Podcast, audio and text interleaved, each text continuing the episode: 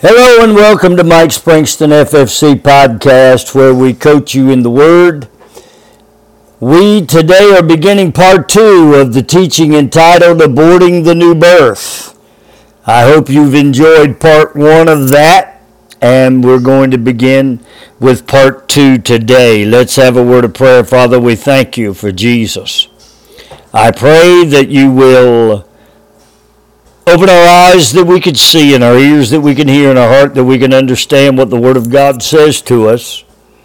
And then that you'll allow it to be applied to our lives so that we can be changed into the image of your dear Son. Father, we give you glory and honor today. We ask Jesus to speak to us from your position in the Godhead and the Holy Ghost to reveal as we, He reveals, we will receive and release your word to your people. Bless us now, I pray, in the lovely name of Jesus Christ, our high priest, our Lord, and our man in the Godhead. Amen and amen. our Christian society seems to have varied understanding of the concept of what being saved really is and how once saved a believer should interact with their flesh with respect to sin. Of course, we're aware that the flesh is the only area of the believer that has to suffer the effects of sin. Now, the mind, if the mind is not renewed, the mind and the flesh will work together and they'll suffer the effects of sin. The flesh, of course, is the one that shows the most dramatic influence over the, uh, over the flesh by the fall.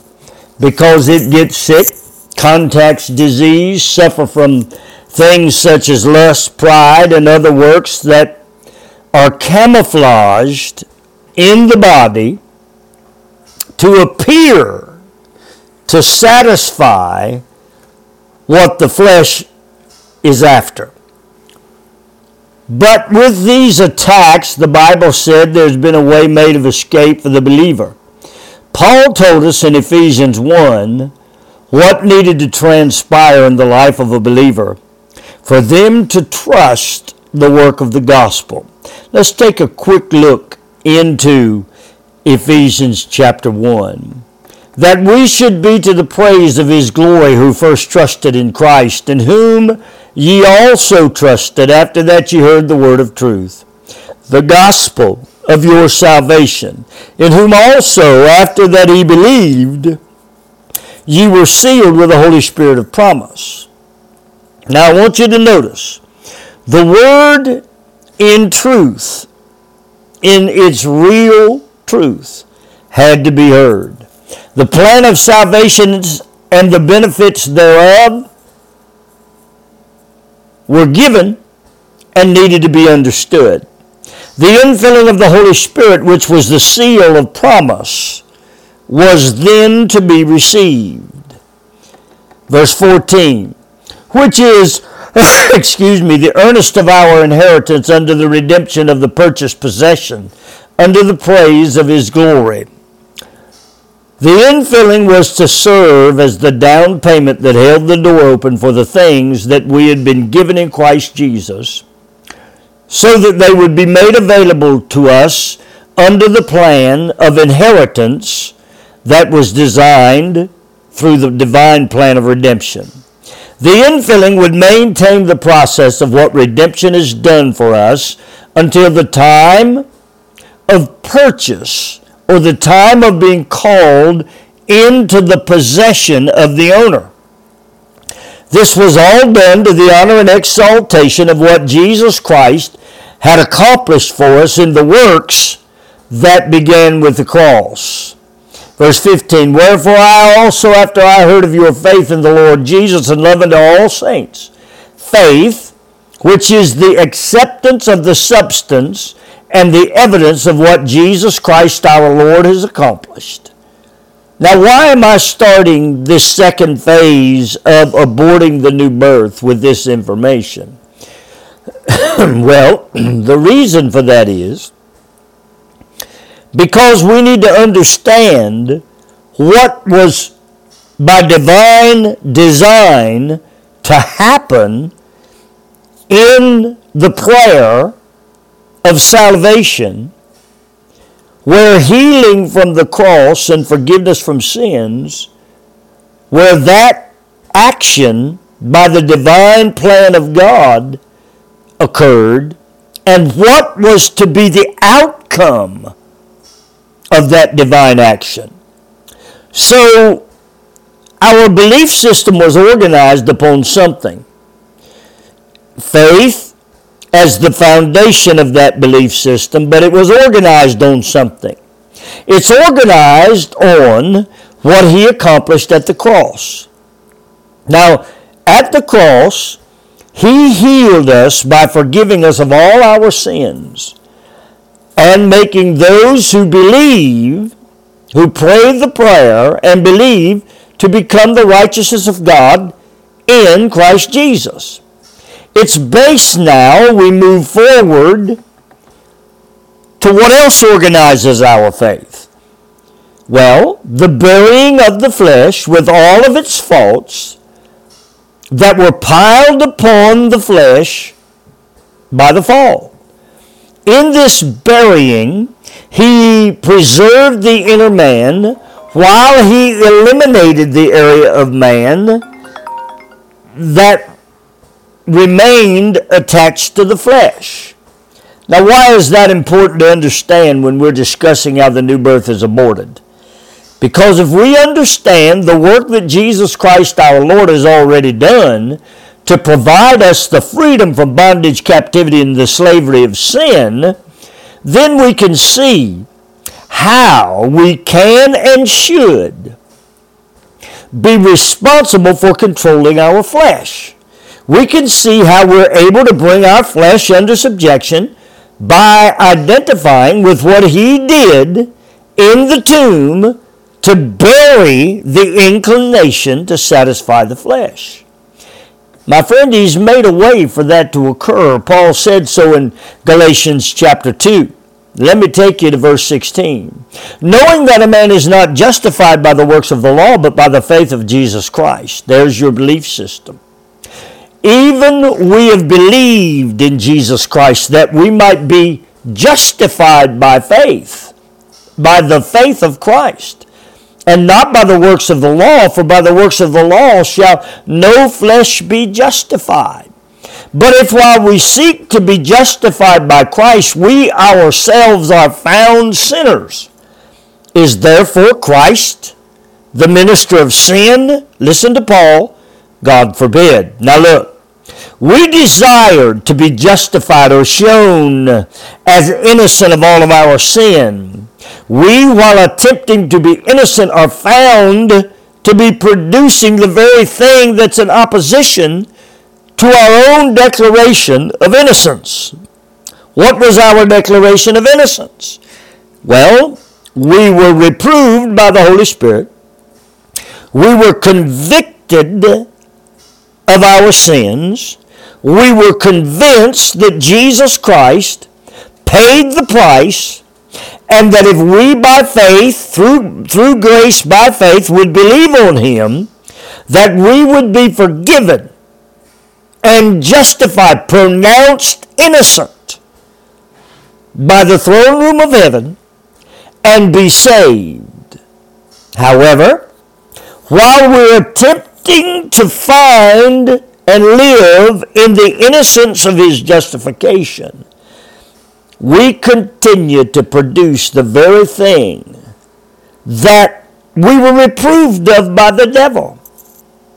Therefore, sin prevails. Now, here's the ultimate question that our doctrines concerning responsibility for self discipline must deal with.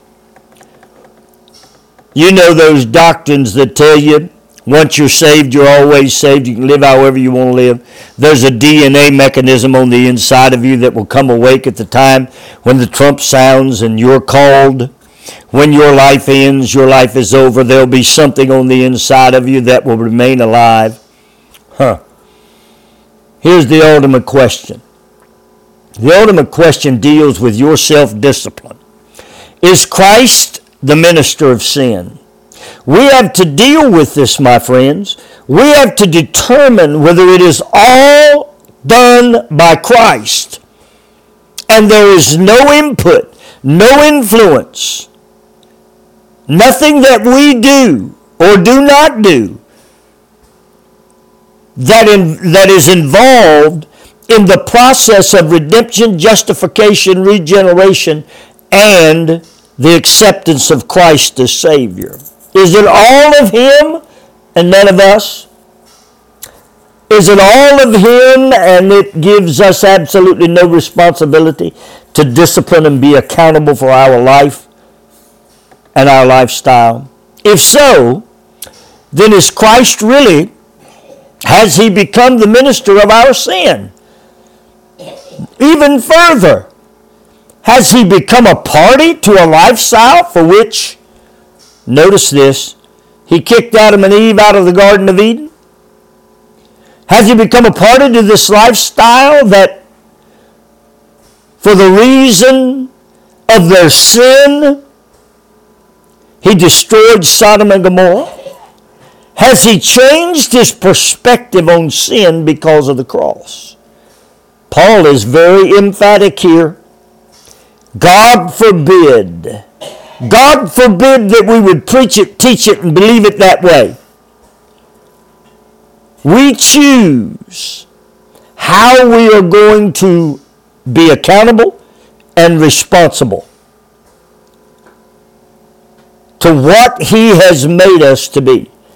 My friend, you can't serve two masters. If we do, Jesus Himself said, you will serve one or the other. You will abort the one to whom you are not giving service. Now watch what he says here in Galatians 2 and 18. For if I build again, look at that right there. If I build again the things which I destroyed, I make myself a transgressor. In other words, I go right back to the condition of which I was held bondage, captive, and slavery to prior to the Holy Spirit reproving me. So if I build it again, I have destroyed, I have aborted, I have killed the new birth. I abort the work that's been done in me. Why is that? Because I'm building the old work. They were destroyed in me by faith in the work of what Jesus Christ my Lord had done. But I chose to reconstruct the old man and live in my old nature. I chose to edify or instruct myself to choose to live under and operate under the things of which I once wanted destroyed. How do I know I wanted it destroyed? Because I heard the word of truth. I was drawn to the light by the Holy Spirit and I operated in my faith. Now we relegate ourselves back to the condition that we found ourselves in prior to encountering the Holy Spirit's words of conviction and convincing. Oftentimes we are told from pulpits, from classroom teachers all around the world that God and what He has done in Jesus Christ is enough. When I read Galatians chapter 2, I find out that according to Paul's teaching of the new covenant, if I build again the things which I destroyed, I make myself what I once was. How can we get that wrong? Look at verse 19. For I through the law am dead to the law, that I might live unto God. My friend, we should be dead to the law of sin and death. Yes, but Pastor, you said that the flesh is the part of man that remains attached to the fallen. This is accurate. But I also read to you Romans chapter 12, verse 1 and 2, that describes the responsibility of the believer to present his body with purpose and intention to God. This, my friend, is your reasonable service or it's your reasonable responsibility. Now, why is that?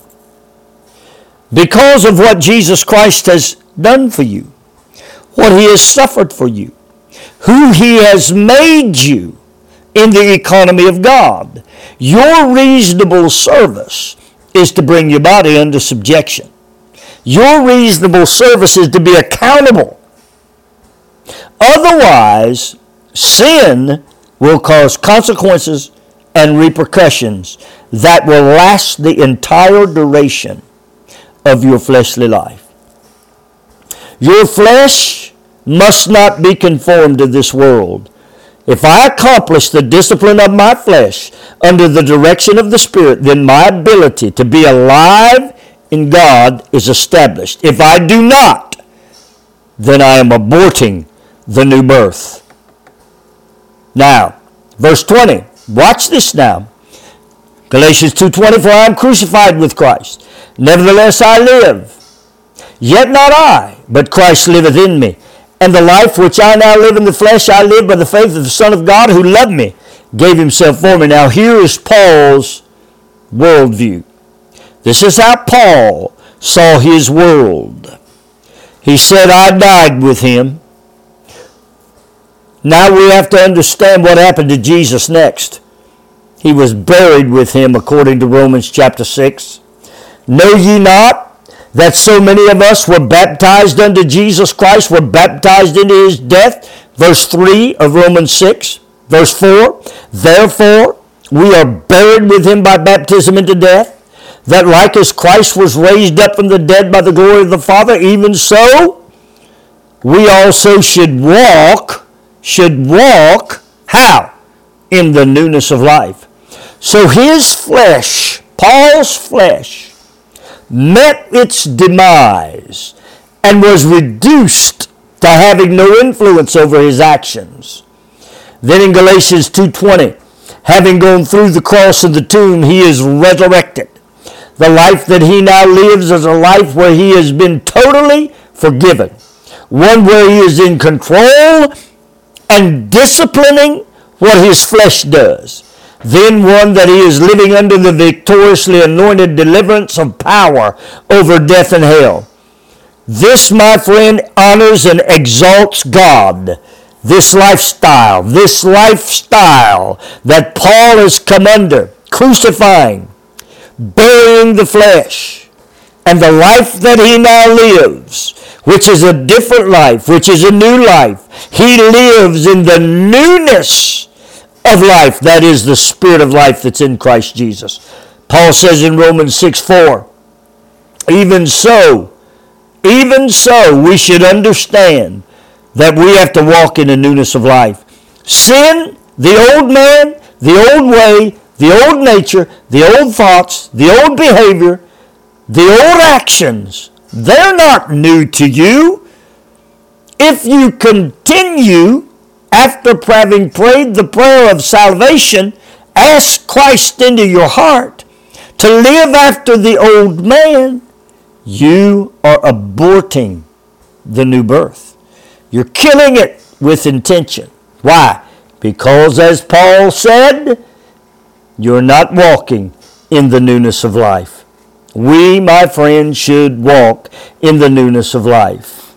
Why? He tells us why Galatians 2:20 again, and the life which I now live in the flesh. The life which I now live in the flesh. The life of which was after the remains of the fall. My inner man got saved. I've renewed my mind, but the thing that I have to bring under subjection is my flesh. Now watch what he said. I know I'm living in the flesh now. How am I living? Well, I'm living after the glory of the Father. I'm living after the newness of life. My flesh is now coming into understanding and knowledge and wisdom that is exalting and honoring God. I'm living in it, but I am bringing my flesh under the direction of the Spirit of God. Where does it come from? My inner man, operates through my renewed mind. My renewed mind takes control of my flesh, and my flesh doesn't do the things it used to do under the old death economy.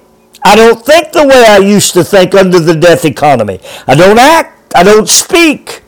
I don't release the fire of hell as I used to release under the death economy.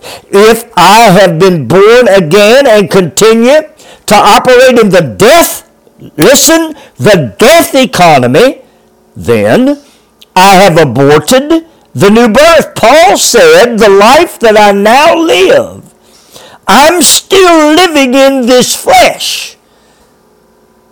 But my flesh is not in, any longer in control. I'm living in it and I'm walking by faith. And that faith is of the Son of God. We must live in the newness of life because our flesh, do you see that? Do you see it? Our flesh has been disciplined to life. Now, what life is in our flesh? Well, Paul told us in Romans 8 and 1 it's the life of the Spirit of life that's in Christ Jesus, our Lord. Our flesh is as new as the new birth that has occurred in our inner man, and as the new birth that has renewed our mind and resides in our soul. Our flesh now is disciplined by something. Now, watch what I'm about to say here. Our flesh is disciplined by something. I want to say it one more time. Our flesh has something that disciplines it. What is it, Mike? It is our faith. Our faith disciplines our flesh. What we believe as the substance of, and evidence of what Jesus Christ has done for us and our ability to attach our faith to His faith disciplines us. Our faith in coordination with His faith disciplines us. Wow! That's a revelation for us, friend. Our flesh lives by the substance and the evidence that is coming to it through the influence of the Holy Spirit that is in direct communication and coordination, not with my faith, but with the faith of Jesus Christ. That's what Paul said. Now we know Paul's secret to disciplining his faith, disciplining his flesh, rather.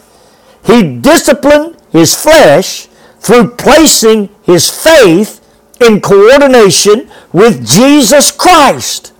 His flesh, faith, along with the faith of Jesus Christ, brought the obedience of Paul's flesh just as it brought the obedience in the flesh of Jesus Christ. See, there's an answer.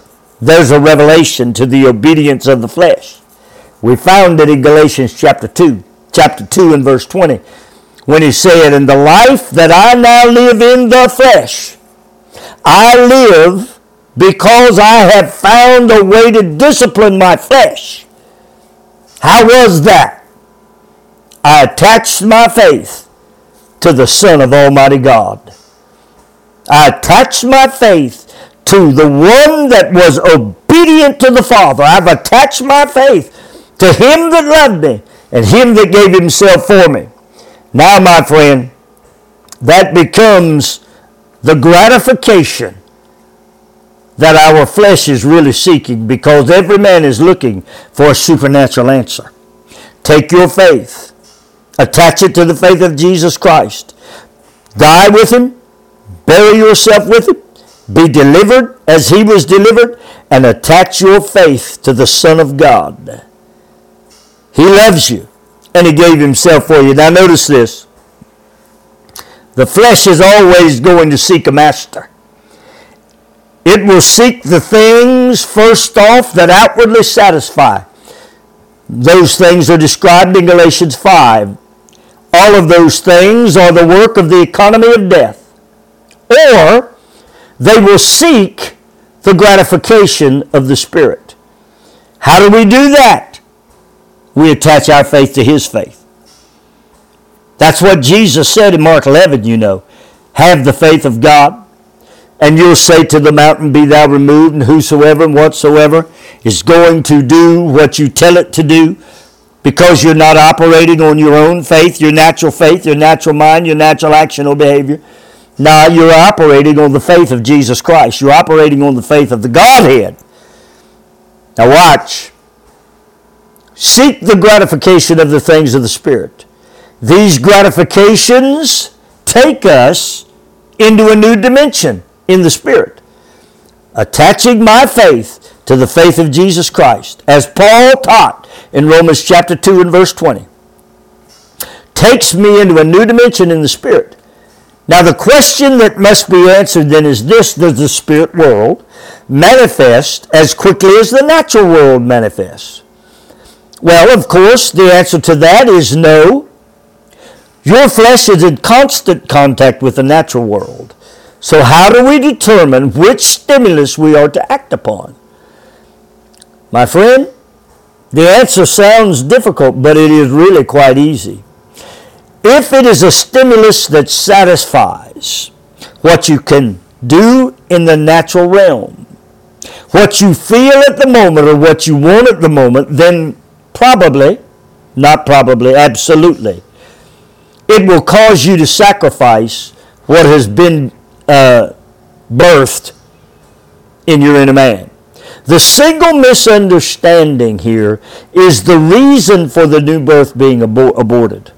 What I want now, what I'm looking at in my flesh on my own, operating by my own faith, operating on my own satisfaction, operating on what I see in the natural that I want, what I want now, what I want at the moment, will sacrifice what has been begun in my inner man. What I want now seems to be so important that what my faith chooses to set upon and be patient for seems too distant for me to wait on. My friend, the Word of God declares that the Lord Jesus Christ will bring the gratification of manifestation of Himself to us. This is a promise from His own mouth. How do we get there, Mike? Same way Paul did. We put our faith in His faith. He is faithful. Every promise in Him is what? Yea and amen. God is faithful. He is not changed. There's no shadow of turning in Him. Jesus Christ is the same yesterday, today, and forever. Now, watch what Paul said. The, the Lord Jesus will bring the gratification of the manifestation, and this is a promise from His own mouth. Paul said, and told us why. Why is he faithful? Because he loved us, Galatians 2:20. Because he gave himself for me. Now Paul said, because I've got my crucifixion right, I've got my flesh right, I've got my living in the flesh under the control of a faith that is attached to Jesus Christ and Him alone. And because he loves me so much and he gave himself for me, Paul said, I can't go about frustrating the grace of God. For if righteousness come by the law, then Christ is dead in vain. So when we are operating, killing and aborting the new birth, through exercising our right to live in the flesh, we are frustrating grace. We've placed righteousness under the law of sin and death and in effect, we have caused Christ to die in vain. Can you see how we have aborted the work of the new birth? We did it through ignorance of the truth. We did it through a lack of understanding. And we did it through an inferior doctrine. In what case the new birth is killed in the life of a believer, in whatever case, the new birth is killed in the life of a believer because they have not taken their part of personal responsibility and accountability. Here is where you must go, and I'm closing. Be crucified with Christ. Intentionally bury the flesh. Be risen with the victoriously anointed Christ, which comes with authority over death and hell. Now, watch this. Live the new life in your flesh not by the flesh that you can muster, but by the flesh, the, the power of faith that is in Jesus Christ. That, my friend, is the magic bullet of which we have missed in the teaching of being saved, salvation, and living the life of an overcomer. Our faith must be in, on, created, developed after the author and finisher of our faith, not on ourself. It is the only mechanism whereby we can, in fact, cause our faith to be disciplined because that's what he used to cause his faith to be disciplined. Understand that we have this life because he loved us. Understand that we have this life because he gave himself for our freedom. In turn, we must present ourselves wholly acceptable and unconformed to this world, operating my faith in his faith. If we don't, we abort the new birth. We kill it and it goes to die. Father, I thank you for the Word of God. Bless us today. May we hear truth, and may truth make by the force of its power, may truth make us free. We'll give you praise and glory and honor for all of it in the lovely name of Jesus Christ, our high priest, our Lord, and our man in the Godhead. Contact me at springston56 at gmail.com. MikeSpringstoneMinistry.com, FFCMA.org, or through Family Fellowship Chapel's messaging. I want to say thank you to our podcast listeners around the world. I want to say thank you to Lift Him Higher Radio. All those of you that are listening through those mediums, we appreciate you. May God richly bless you as we study, learn, and live this gospel life in Jesus Christ. May God bless.